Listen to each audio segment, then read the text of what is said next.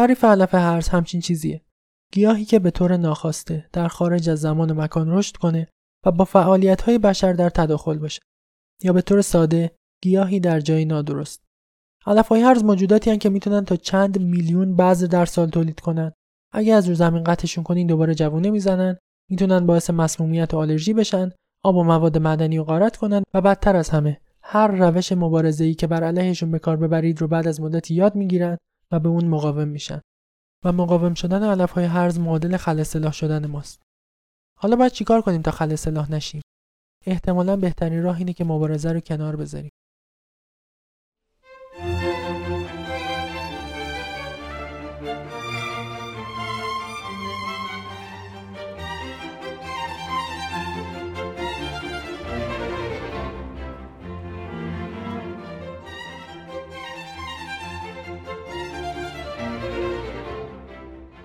سلام. به تک ریدرز خوش اومدید پادکستی حاصل از تلاقی ژنتیک و کشاورزی. در این پادکست هر موضوعی که توش ژنتیک و کشاورزی وجود داشته باشه رو زیر ذره قرار میدیم و بررسیش می‌کنیم.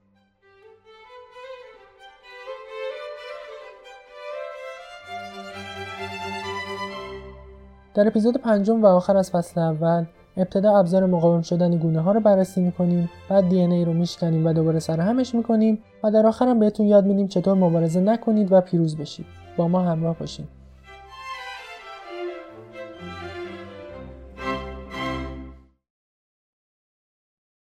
جهش عامل مقاوم شدن گونه ها نسبت به تقریبا هر چیزه. جهش رو میشه به این صورت تعریف کرد. تغییر در مواد ژنتیکی یا همون ژنوم سلول که کم و بیش دائمیه و می‌تونه به نسل‌های بعد منتقل بشه. حالا این یعنی چی؟ اگه یادتون باشه تو اپیزود سوم که در مورد آناناس های صورتی بود نحوه کارکرد دی ای رو توضیح دادم. همون داستان املت و فلفل و اینا اگه یادتون باشه. ولی اگه اونو گوش نکردید یه بار دیگه خلاصه اینجا هم توضیح میدم. دی ای یا تقریبا همون ماده وراثتی مثل کتاب آشپزی میمونه که سلول با مطالعه اون چیزایی که لازم داره رو درست می‌کنه. ولی این کتاب قابل تغییره و میشه به دستورالعملهاش چیزایی اضافه کرد یا کم کرد. مثلا تو دستورالعمل تهیه املت ما میایم و یه خط رو تغییر میدیم و می نویسیم فلفل اضافه شود. و به این صورت املت فلفلی به دست میاریم یا به عبارتی محصول نهایی رو تغییر میدیم. برعکس این اتفاق هم می‌تونه بیفته یعنی میشه یه چیزایی رو از املت کم کرد و بازم محصول نهایی رو تغییر داد. داستان جهش هم همینه. یک سری تغییراتی معمولا ناخواسته توی کتاب راهنمای سلول به وجود میاد یعنی همون دی که باعث تغییر در سلول میشه. وقتی ما کتاب راهنما رو تغییر میدیم اون تغییر از بین نمیره. دفعه بعدم که بخوایم یه کاری بکنیم کتاب رو با همون تغییر مطالعه می‌کنیم. مگه اینکه دوباره اتفاقی بیفته و خطی که تغییر کرده دوباره به حالت اول برگرده یا اصلا دوباره بشه یه حالت دیگه؟ ولی به طور کلی تصور بر اینه که چون جهش ها تصادفی نتایج منفی هم در پی دارن. مثلا سرطان هم نوعی جهشه که خب نتایجش منفیه. البته مفید و مضر بودن یک جهش یه چیز نسبیه. مثل اون چیزی که در اختلال کمخونی داسی شکل رخ میده. کمخونی داسی شکل از نمونه های معروف جهشه. به طور کلی گلبول های قرمز سالم یعنی اونایی که هموگلوبین نرمال دارن گردن و به راحتی از درون رگ های خونی کوچیک عبور می‌کنن تا اکسیژن به همه نقاط بدن برسونن. در افرادی که SCD دارن SCD مخفف سیکل سل دیزیز دیگه یعنی همون کمخونی داسی شکل. در افرادی که SCD دارن در اثر نوعی جهش هموگلوبین به درستی تولید نمیشه و به محض اینکه گلبول قرمز اتم اکسیژنی که حمل می‌کنه رو از دست بده داسی شکل میشه و یه حالت چسبناک و سفت پیدا می‌کنه. وقتی سلول داسی میشه دیگه نمی‌تونه از رگهای نازک خونی رد بشه و ممکنه درون رگا گیر کنه و جریان خون رو مسدود کنه. سلول های داسی شکل سری میمیرن و بدن دچار کمبود دائمی گلبول های قرمز می‌کنن. این اختلال می‌تونه باعث انواع درد و مشکلات جدی مثل عفونت، تب، سرفه، کمبود اکسیژن و حتی سکته مغزی بشه. ولی همونطور که گفتیم خوب یا بد بودن جهش نسبیه و این بیماری هم جنبه های مثبت خودشو داره.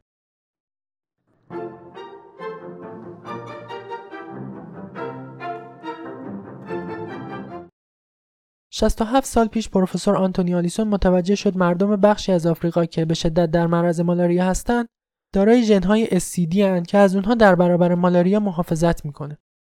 حالا مالاریا چطوری فعالیت می‌کنه؟ مالاریا با تغییر دادن ساختار پروتئین گلبول قرمز آمینو اسید اکتین رو از اون میدزده و به کمک آمینو اسیدی که به دست آورده از مرکز سلول به سطح گلبول قرمز یه پل می‌سازه یه بار دیگه میگم مالاریا میاد وارد مرکز گلبول قرمز میشه. یه آمینو اسید به نام اکتین از اون میدوزه و با کمک این آمینو اسید از مرکز سلول به سطح اون یه پل می‌سازه. بعد با استفاده از این پلی که به وجود آورده پروتئین های ساخت خودش که بهشون میگیم ادهسین رو به سطح سلول انتقال میده. این پروتئین های الحاقی ساخت مالاریا باعث میشن گلبول های قرمز به همدیگه و بعد به رگ های خونی بچسبن. و بافت های مختلف بدن دچار التهاب میشه که یکی از نشونه های مالاریا است. پس چی شد؟ مالاریا ساختار گلبول قرمز رو تغییر میده و اونو چسبناک می‌کنه و باعث بسته شدن رگ ها میشه. ولی افرادی که یک نسخه از ژن معیوب استیدی رو دارن در برابر مالاریا مقاومن. به این صورت که به خاطر وجود نقص در پروتئین های هموگلوبین مالاریا نمی‌تونه اکتین رو از سلول بدزده و پلی که قاعدتا باید سطح سلول برسه نیمه کاره در سیتوپلاسم سلول معلق میمونه و مالاریا توان گسترش در بدن نداره. پس جهش نه تنها همیشه منفی نیست بلکه گاهن باعث نجات انسان ها هم میشه.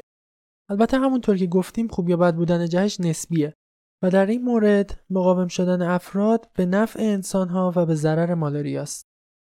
ولی شاید سوال براتون پیش اومده باشه که چرا فقط افرادی که یک نسخه ژن معیوب رو دارن در برابر مالاریا مقاومن کسایی که فقط یک نسخه ژن معیوب دارن قطعا یک نسخه سالم هم دارن. این نسخه سالم از ژن می‌تونه تولید های قرمز سالم بکنه.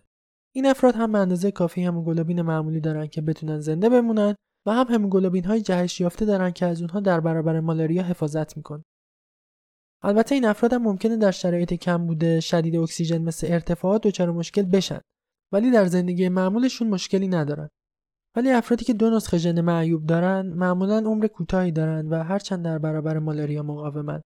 ولی احتمالا در اثر بیماری خودشون فوت می‌کنن.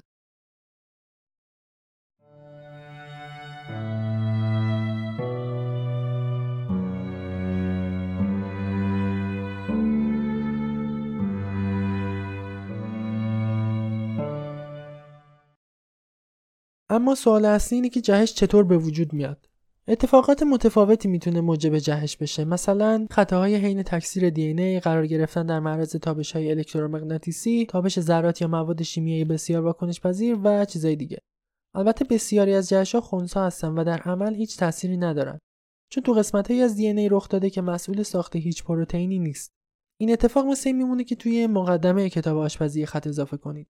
با این کار هیچ تغییری توی غذاها ایجاد نمیشه چون به ها که کاری نداشتیم. پس تغییر عملا خونسا میمونه. جهش انواع مختلفی دارند که هر کدوم ممکنه به صورت تصادفی یا عمدی رخ بده.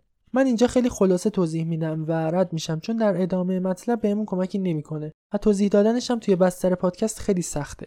ولی می‌تونید توی تلگرام ما رو دنبال کنین تا مطالب تکمیلی در این مورد رو اونجا بخونید.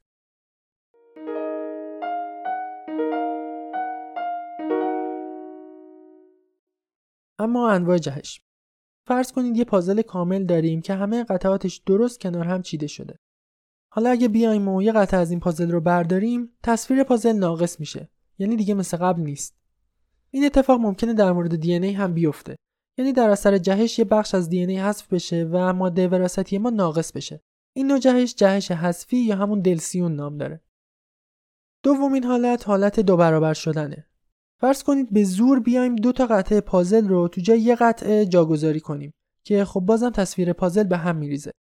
این جهش دو برابر شدن نام داره که توش یک قطعه دی ای دو بار تکرار میشه. حالت سوم جهش واژگونیه. مثل اینه که یک قطعه پازل رو برداریم 180 درجه بچرخونیم و دوباره بذاریمش سر جاش. و همونطور که قطعا حدس می‌زنید بازم تصویر پازل خراب میشه و دی ای هم دقیقا به همین شکل می‌تونه به هم بریزه. یعنی یه ژن جدا میشه 180 درجه میچرخه و دوباره وصل میشه به جای قبلیش. اما خب ژن از حالت عادیش خارج شده.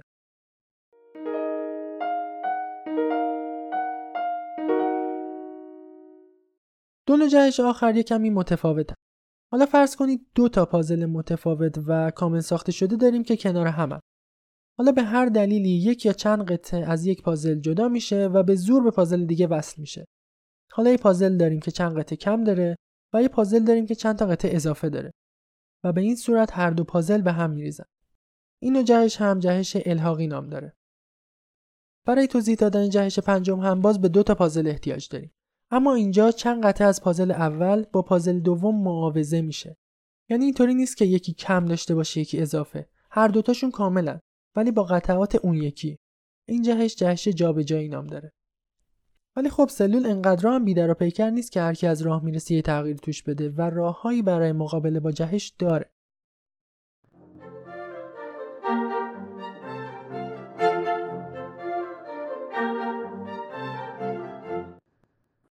همونطور که گفتیم بروز جهش هایی که کاملا مثبت باشن نادره و معمولا جهش ها نتایج خونسا یا منفی دارن. پس منطقی تر اینه که هر موجود راههایی برای جلوگیری یا اصلاح جهش ها داشته باشه. در حقیقت تخمین زده شده که هر سلول ممکنه روزانه تا یک میلیون تغییر در دی ای رو تجربه کنه. با این حال در بیشتر موارد این تغییرات باعث سرطان یا حتی جهش هم نمیشن. چون اگر اینطوری بود الان هممون سرطان داشتیم دیگه. هممون جهش کرده بودیم و هیچ کس دیگه سالم نبود. اما خب چرا این اتفاق میفته چرا الان هممون سرطان نداریم؟ به این دلیل که معمولا این تفاوت‌ها شناسایی و توسط مکانیزم های تعمیر دی ای اصلاح میشن. حتی اگه آسیب برطرف شدنی نباشه سلول مرگ برنامه ریزی شده یا همون آپوپتوز رو آغاز می‌کنه تا از انتقال دی ای معیوب به نسل بعد جلوگیری کنه همونطور که قبلترم گفتم توضیح این فعل و انفعالات دی ای توی پادکست خیلی سخته و خیلی از این فرایندها هنوز حتی شناخته هم نشدن پس من این فرایندهای اصلاح دی ای رو هم خیلی ساده توضیح میدم و بعدا در کانال بحث و ادامه میدیم. قبل از اینکه بریم سراغ آسیب ها باید بگیم همانندسازی چیه. همانندسازی همونطور که از اسمش معلومه فرایندیه که توش از روی دی یکی دیگه ساخته میشه و هرچند خیلی دقیقه ولی گاهن اشتباهاتی هم توش رخ میده که باعث جهش میشه. یادتونه دیگه جهش همون تغییرات توی کتاب راهنما یا همون دی ای. نوع اول آسیب ها آسیبایی که DNA در حین همانندسازی می‌بینه. پیشگیری همیشه بهتر از درمانه به همین علت سلول ها فرایندی به اسم proofreading دارن proofreading در حین همانندسازی DNA به بررسی روند کار می‌پردازه و اگر اشتباهی رخ بده اونو اصلاح می‌کنه. حالا اینکه گفتم یعنی چی؟ دیدین وقتی داریم توی گوشی تایپ می‌کنیم یه کلمه رو اشتباه می‌نویسیم گوشی زیرش خط می‌کشه اینم یه چیزیه مثل همون. بیاید نوکلئوتیدها رو حروف و ژنها رو کلمات در نظر بگیریم.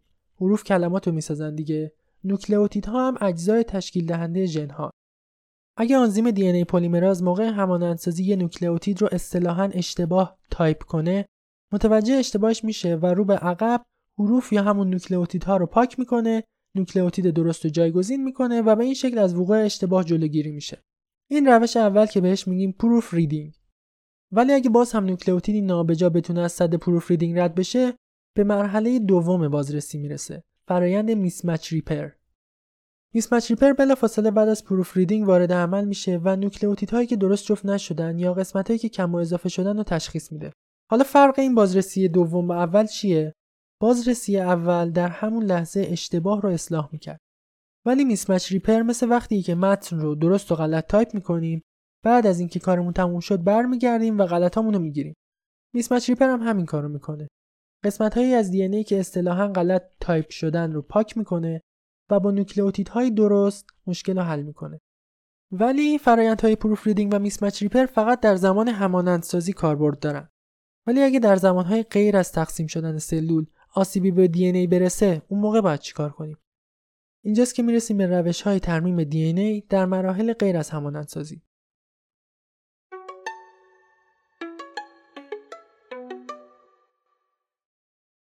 نوع اول ترمیم ریورسال آف دمج یا همون معکوس کردن آسیبه. در بعضی موارد سلول می‌تونه آسیبی که به دی رسیده رو به سادگی و با معکوس کردن واکنش شیمیایی به وجود اومده برطرف کنه. با همون مثال پازلا میشه این مورد رو خیلی خوب توضیح داد. فرض کنید یه بخشی از یک قطعه پازل کنده بشه. دیدیم دیگه پازل قسمت های گردی دارن که این قسمت های گرد به قطعات دیگر پازل وصل میشن و اینجوری قطعه با هم جفت میشن. فرض کنید یکی از اون قسمت های گرد کنده میشه.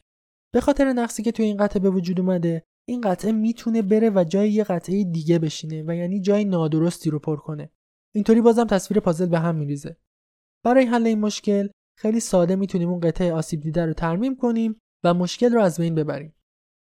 دومین نوع ترمیم در مراحل غیر از همانندسازی بازسازی برش بازی یا همون بیس اگزیشن ریپره اینجا ترجمه هایی که میگم یه خورده سلیقه‌ای ولی خب بهترین چیزی که من پیدا کردم. این فرایند خیلی شبیه قبلیه با این تفاوت که قطعه دیگه آسیب ندیده. کلا ساختارش به هم ریخته. پس نمیشه اصلاحش کرد و کل این قسمت توسط آنزیما کنده میشه و با قطعه درست جایگزین میشه.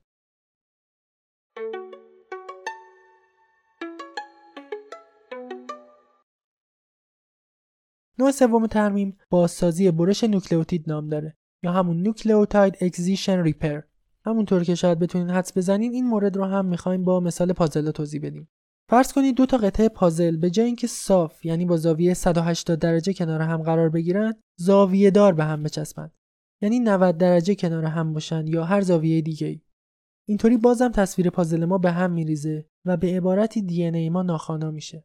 تو دنیای واقعی هم اگه دو تا نوکلئوتید به هم بچسبن نمی‌تونن با رشته مقابل جفت بشن و نه قابل خوندنن پس سلول میاد و با استفاده از یه سری روش ها این قسمت به هم چسبیده رو جدا می‌کنه و بعد با قسمت سالم جایگزین می‌کنه تا جهش اصلاح بشه. آخرین نوع ترمیم هم بازسازی شکستگی رشته تکی و دوتاییه یا همون single stranded break repair و double stranded break repair. برخی عوامل محیطی مثل تشعشعهای با انرژی بالا می‌تونن باعث شکستن یک یا دو رشته DNA بشن. یعنی در بعضی موارد می‌تونن کروموزوم به دو نیم تقسیم کنن. پرانتز باز کروموزوم ها در اصل مولکول های بلند دی ای هستند که ژن ها درون اونا قرار گرفته. البته کروموزوم فقط از ژن ها تشکیل نشده و بخش های بین ژنی و چیزهای دیگه هم درون اون وجود داره. پرانتز بسته.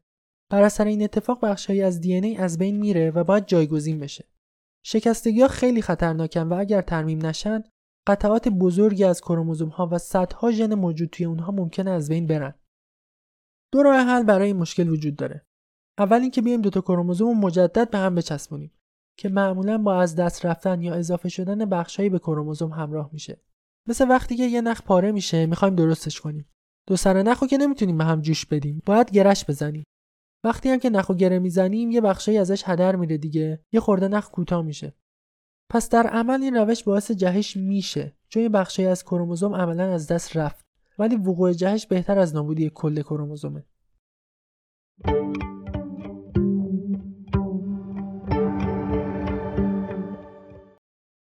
در روش دوم که برای شکستگی دو رشته کاربرد داره کروموزوم با استفاده از اطلاعات کروموزوم هومولوگ یا کروماتید خواهری که در اثر همانندسازی به وجود اومده بازسازی میشه.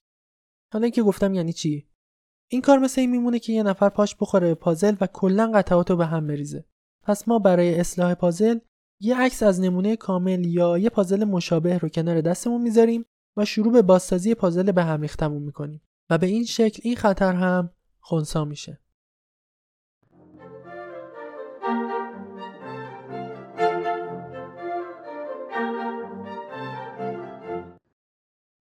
همونطور که دیدیم سلول روش های متعددی برای جلوگیری از جهش داره. ولی بازم اتفاقات زیادی باعث میشه که جهش رخ بده و جمعیت تنوع پیدا کنه.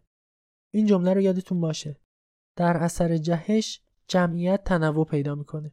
جلوتر بهش احتیاج داریم. مبارزه طولانی مدت انسان ها با علف های هرز هم باعث افزایش سرعت جهش توی اونا شده. جهش هر ساله علف های هرز رو قویتر و علفکش های ما رو ضعیفتر می‌کنه. ولی چطور مبارزه ما با علف های هرز بر علیه خودمون در جریانه؟ اینجاست که جنهای یاقی به کمک علفهای هرز میاد حالا یه استراحت کوتاه می‌کنیم و بعد بحث رو ادامه میدیم.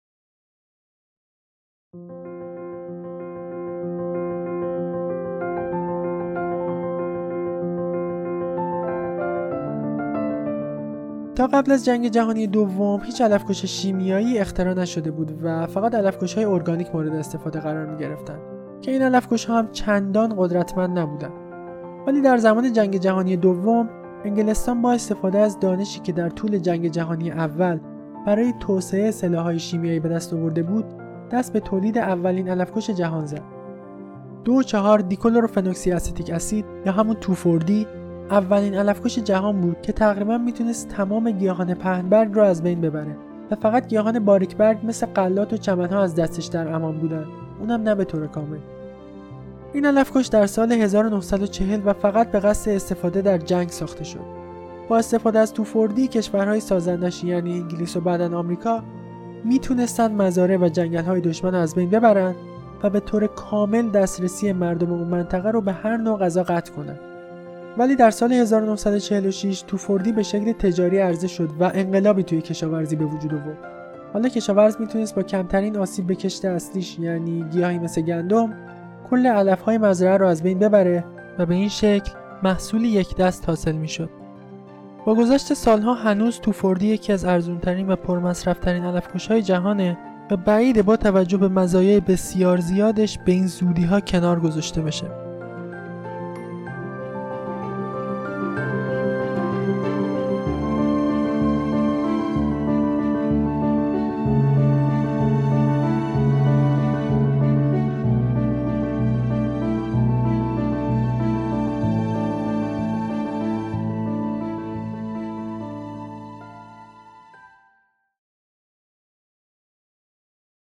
کل چیزی که تا الان گفتیم مقدمه بود برای اینکه به اینجا برسیم. سالها مبارزه با علفهای هرز باعث افزایش فشار روی اونا شده و سرعت انتخاب جنهای برتر رو توی اونا افزایش داده. توان بالای علفهای هرز در تولید بذر هم باعث شده تا در صورت بروز جهش تفاوت به وجود اومده به تعداد بیشماری از موجودات نسل بعد انتقال پیدا کنه و تثبیت جهش خیلی راحتتر صورت بگیره. ولی بروز جهش در یک موجود کافی نیست و جهش باید در یک جمعیت رخ بده تا خودشو نشون بده. حالا اینا که گفتم یعنی چی؟ فرض کنید جهشی فوقالعاده در یک فرد از جمعیت به وجود میاد و اونو به وبا مقاوم می‌کنه. ولی این فرد در اثر سقوط از صخره میمیره و نمی‌تونه ژنهای مقاومش رو به نسل بعد و افراد دیگه انتقال بده. در چنین شرایطی نمی‌تونیم بگیم جهش رخ داده. چون جهش فقط برای یه نفر اتفاق افتاد و جمعیت هیچ تغییر خاصی نسبت به قبل نکرد. اگر این فرد سالم صاحب تعدادی فرزند بشه و طبیعتا ژنهای مقاوم رو به اونها هم انتقال بده و بعد هم فرزندان اون فرد مقاوم دوباره صاحب فرزندانی با ژنهای مقاوم بشن آروم آروم ژنهای مقاومت به وبا در جمعیت گسترش پیدا می‌کنن و در این زمانی که می‌تونیم بگیم جهش در جمعیت رخ داده. چون ویژگی های جمعیت نسبت به گذشته تغییر کرده و حالا به وبا مقاوم شده. ولی انتخاب طبیعی چطور جهش رو تسریع می‌کنه؟ یعنی همین که میگیم فشار روی علف های هرز زیاد شده این یعنی چی؟ تصور کنید مزرعه داریم که به علف هرز تاج خروس آلوده شده. در سال اول با استفاده از یه علفکش قوی مثل گلایفوسیت مزرعه رو به طور کامل پاکسازی می‌کنیم و هیچ اثری از تاج خروس باقی نمیمونه. سالهای دوم و سوم هم همین کار رو تکرار می‌کنیم و نتایج مشابهی به دست میاریم. ولی در حقیقت با این کار ما داریم فشار رو روی جمعیت بیشتر و بیشتر می‌کنیم. در سال چهارم بعد از اعمال علفکش می‌بینیم تعدادی تاشخروس سالم توی مزرعمون باقی موندن و این نشون میده ژنهای جهش یافته ظهور کردن. ولی از اونجا که وجود تعداد اندکی تاچخروس اهمیت نداره اون تعداد محدود به حال خودشون رها می‌کنیم. ولی سال بعد که علفکشی رو تکرار می‌کنیم متوجه میشیم که تعداد تاچخروس های مقاوم بیشتر شده. در اینجاست که مشخص میشه جمعیت تاچخروس جهش کرده و به علفکش ما مقاوم شده. در چنین حالتی ما باید بریم سراغ یه علفکش قوی تر که احتمالا سمیتر هم هست. ولی این فرایند متوقف شدنی نیست و هر ترفندی هم که به کار ببریم بالاخره هر طور که شده مقاومت تو علفهای هرز ایجاد میشه. چنین اتفاقی در دنیای میکروب ها هم میفته مثلا حتما شنیدین که متخصصا هشدار میدن آنتیبیوتیک ها در حال ضعیف و ناکارآمد شدن هستند. ولی اشتباه نکنید. مشکل از آنتیبیوتیک نیست. باکتری ها در حال جهشن. دقیقا مثل همون اتفاقی که برای علف های هرز افتاد استفاده بیش از حد از آنتیبیوتیک هم باعث مرگ باکتری های ضعیفتر میشه و فضا رو برای گسترش گونه های جهش یافته و مقاوم باز می‌کنه. در ادامه برای جلوگیری از بیمار شدن افراد ما مجبور به توسعه آنتیبیوتیک های جدید میشیم که قدرتمندتر و البته خطرناکترن. خب پس راه حل چیه؟ ما نمی‌تونیم اجازه بدیم علف های هرز تو مزرعه گسترش پیدا کنن و آب و مواد معدنی رو غارت کنن. با میکروبا هم باید مبارزه کنیم چون در غیر این صورت افراد زیادی بیمار و کشته میشن. اما بهترین راه حل همونیه که در ابتدای مطلب اشاره کردم اینکه مبارزه رو کنار بذاریم.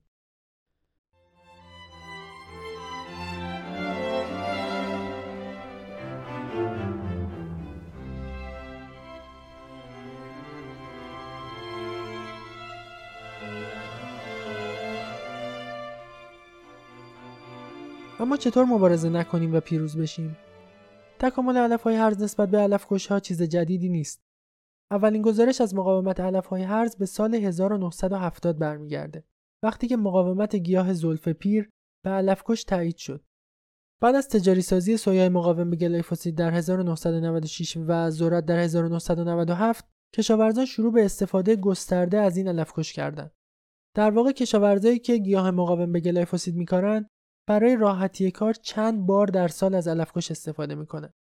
گیاه که کاشتن به علفکش مقاوم دیگه. بقیه گیاها که علف هرز محسوب میشن خیلی سریع و راحت از بین میرن. این اتفاق باعث شده علفهای هرز نسبت به گلیفوسید مقاوم بشن.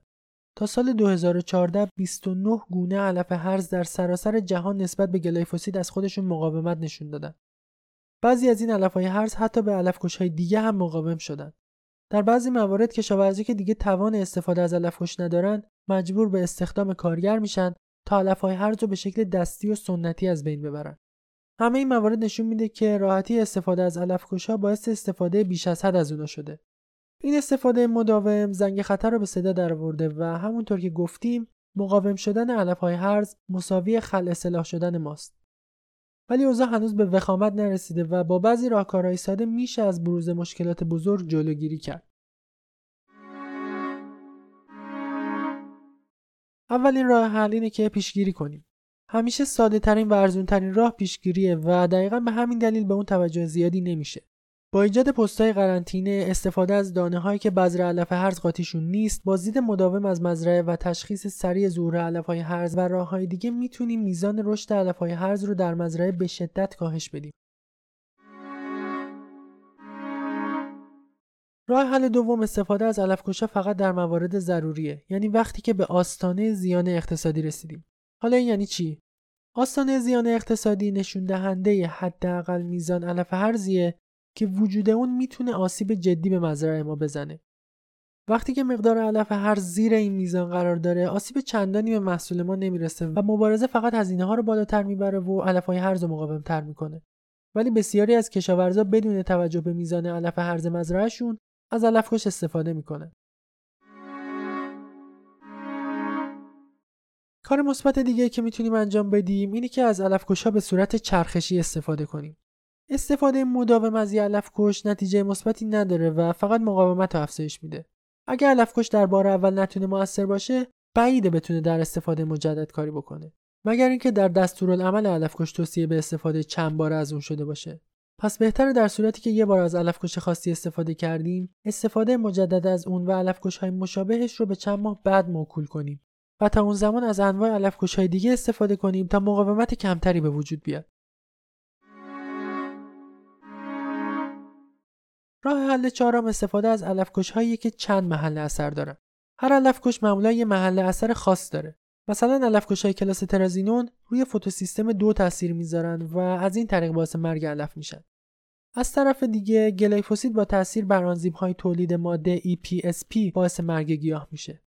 استفاده همزمان از این دوتا علفکش باعث میشه اگه گیاهی به یکی از اونا مقاومه توسط اون یکی از بین بره و در یک مرحله علفکشی بخش زیادی از علفهای هرز خوش بشن. این کار باعث استفاده کمتر از علفکش و همونطور که می‌تونین حدس بزنین ایجاد مقاومت کمتر میشه.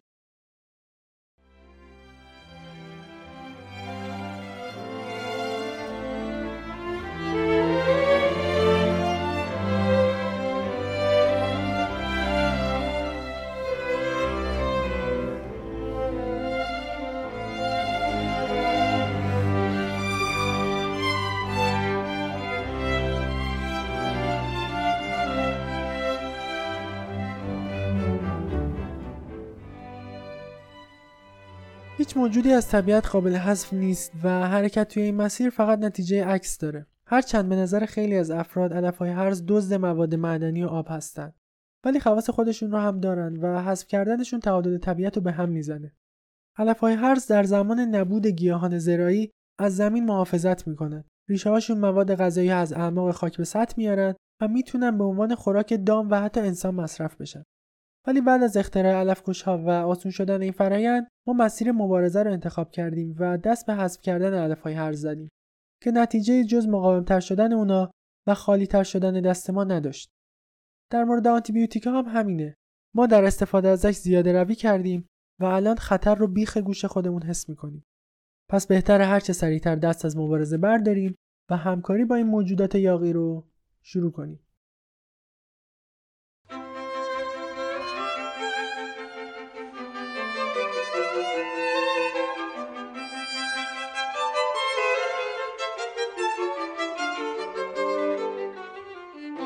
قسمت پنجم و پایانی از فصل اول تکبیر درس این اپیزود در پاییز 1400 ضبط و منتشر شده و سازنده اون من محمد علی مشهدی هستم. اگر از این اپیزود لذت بردین لطفا اونو با دوستاتون اشتراک بذارین و پادکست ما رو بهشون معرفی کنین. اگر هم دوست دارین بیشتر توی موضوع این قسمت سرک بکشین ما رو توی تلگرام و توییتر و اپهای پادگیر دنبال کنید. اونجا هم مطالب تکمیلی و اخبار رو می‌ذاریم. هم وقتی که انتشار فصل بعد رو شروع کنیم از اونجا اعلام می‌کنیم.